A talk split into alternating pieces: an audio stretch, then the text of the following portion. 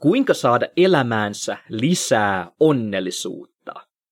Tämä on kysymys, joka kiinnostaa pohjimmiltaan meitä kaikkia, ja netti onkin täynnä erilaisia vinkkejä onnellisuutensa lisäämiseksi.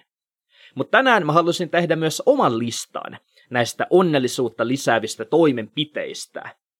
Ja kaikenlaisten itsestäänselvien vinkkien lisäksi mä haluan mainita myös muutamia semmosia asioita, jotka tämmöisistä listoista jää usein uupumaan.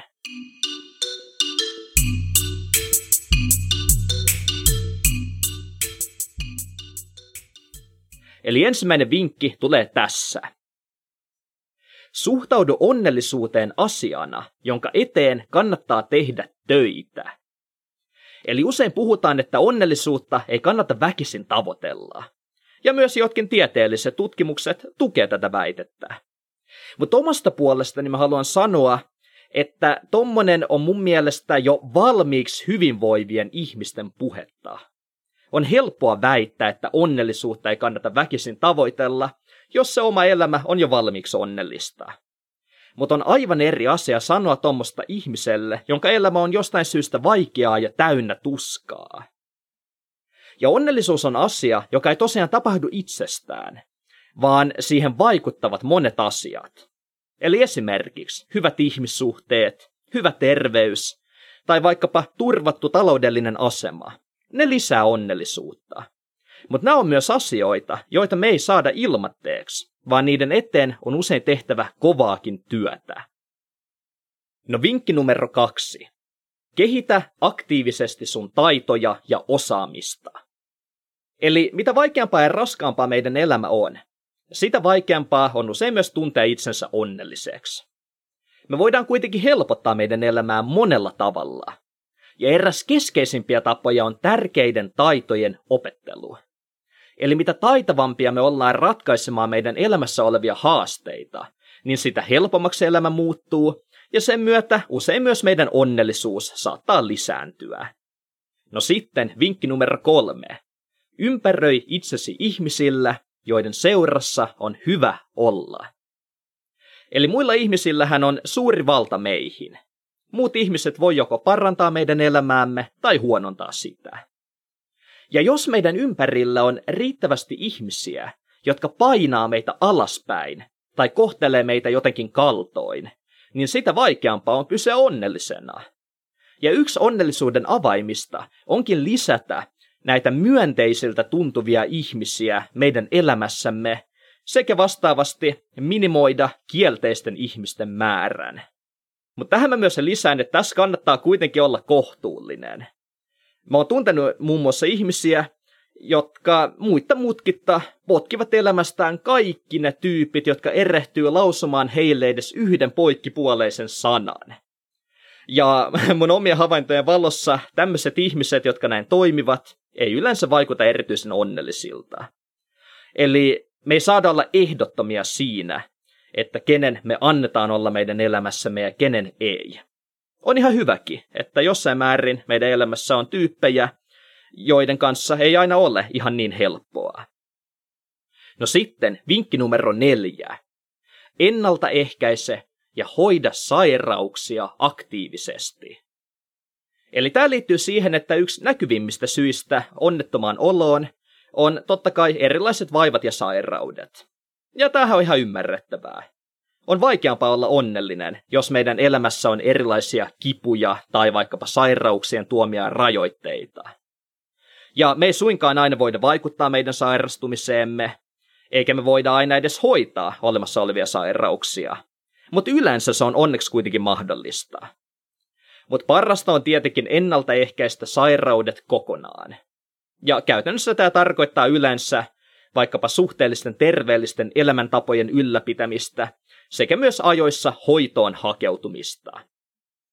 Ja kun mä puhun tässä ajoissa hoitoon hakeutumisesta, niin mä haluan sanoa, että ei kannata sairastua vakavasti siksi, että esimerkiksi pelkää sinne lääkäriin menemistä ja siirtää sitä aina vaan myöhemmäksi, koska tätä tapahtuu paljon. Mutta tässä on ihan todellinen riski, jossain kohti voi olla ihan liian myöhäistä. Eli menkää sinne lääkäriin mieluummin aiemmin kuin myöhemmin. No sitten viides vinkki. Syö, liiku ja nuku riittävästi. Ja tämä viides vinkki on vähän tylsä ja itsestäänselvä, mutta sitä ei vaan voi olla mainitsematta. Eli onnellisuushan muuttuu vaikeaksi, jos meillä itsellemme on jatkuvasti huono fyysinen olo. Ja merkittävä osa ihmisen pahasta olosta juontaa juurensa näihin tuttuihin asioihin, kuten liian vähäiseen uneen ja palautumiseen, yksipuoliseen ravintoon sekä liian vähäiseen liikuntaan. Eli panostus näihin asioihin on samalla panostusta myös omaan onnellisuuteemme. Mutta tässäkin mä haluan lisätä, että suorittaa ei kannata.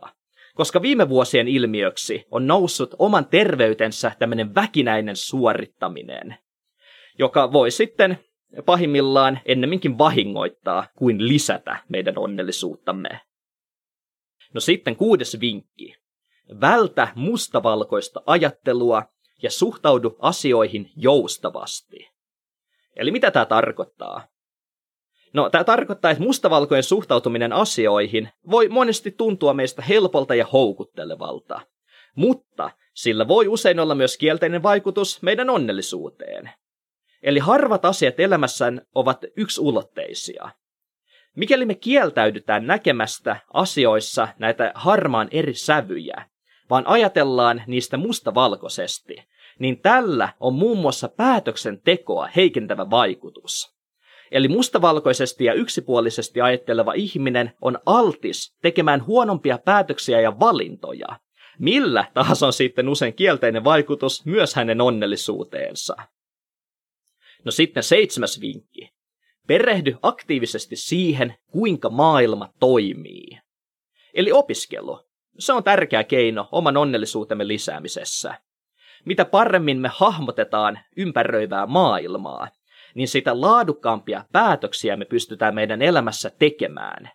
Ja kuten jo äsken todettiin, niin hyvien päätösten ja valintojen myötä lisääntyy yleensä myös meidän onnellisuutemme. Sitten kahdeksas vinkki. Vältä turhia konflikteja ja vastakkainasettelua. Eli vastakkainasettelu ihmisten välillä sekä erilaiset konfliktit on useimmille meistä aika raskaita kokemuksia. Ei ole helppoa eikä mukavaa olla riidoissa tai sodassa muiden ihmisten kanssa.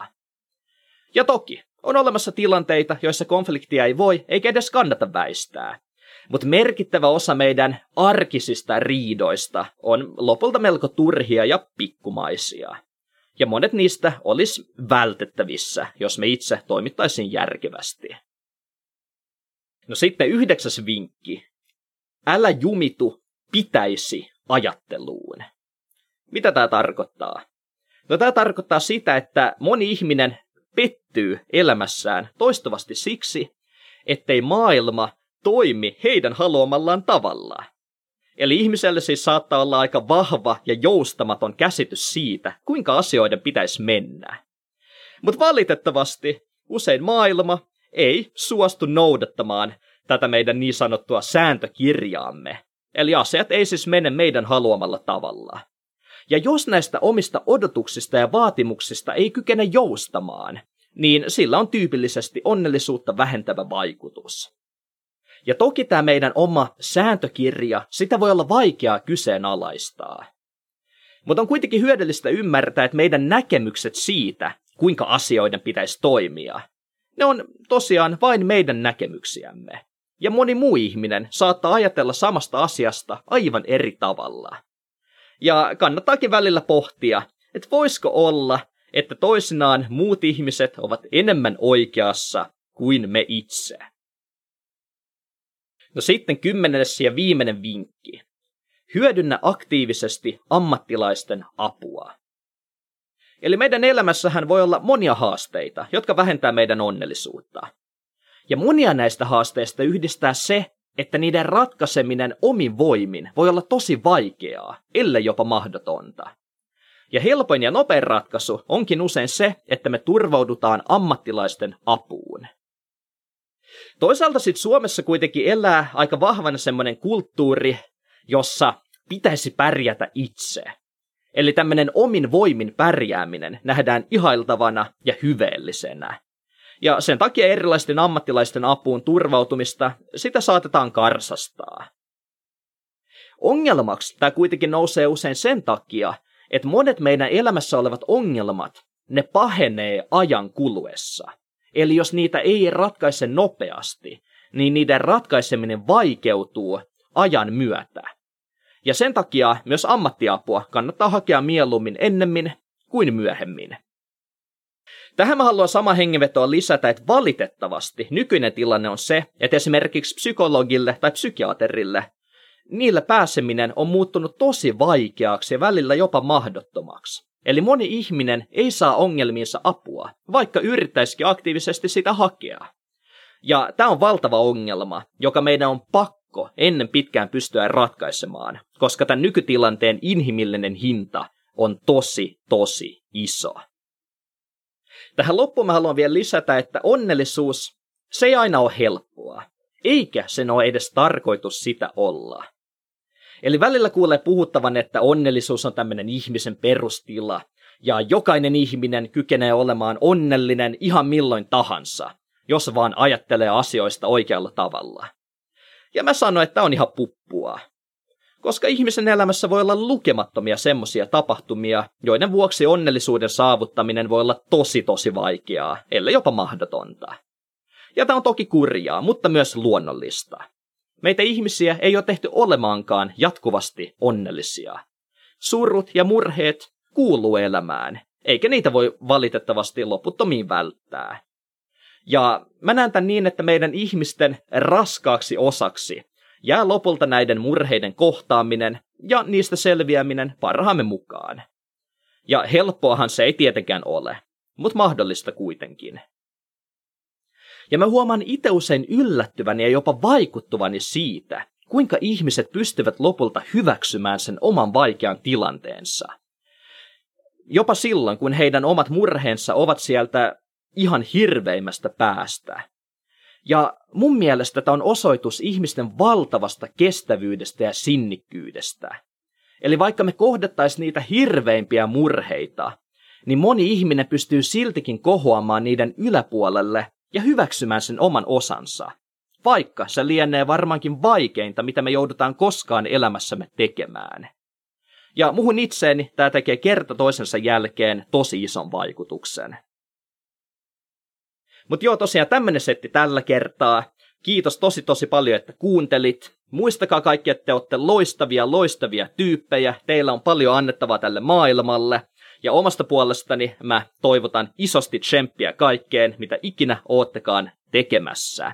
Ja palaillaan me taas ensi viikon kuluttua. Se on moi moi!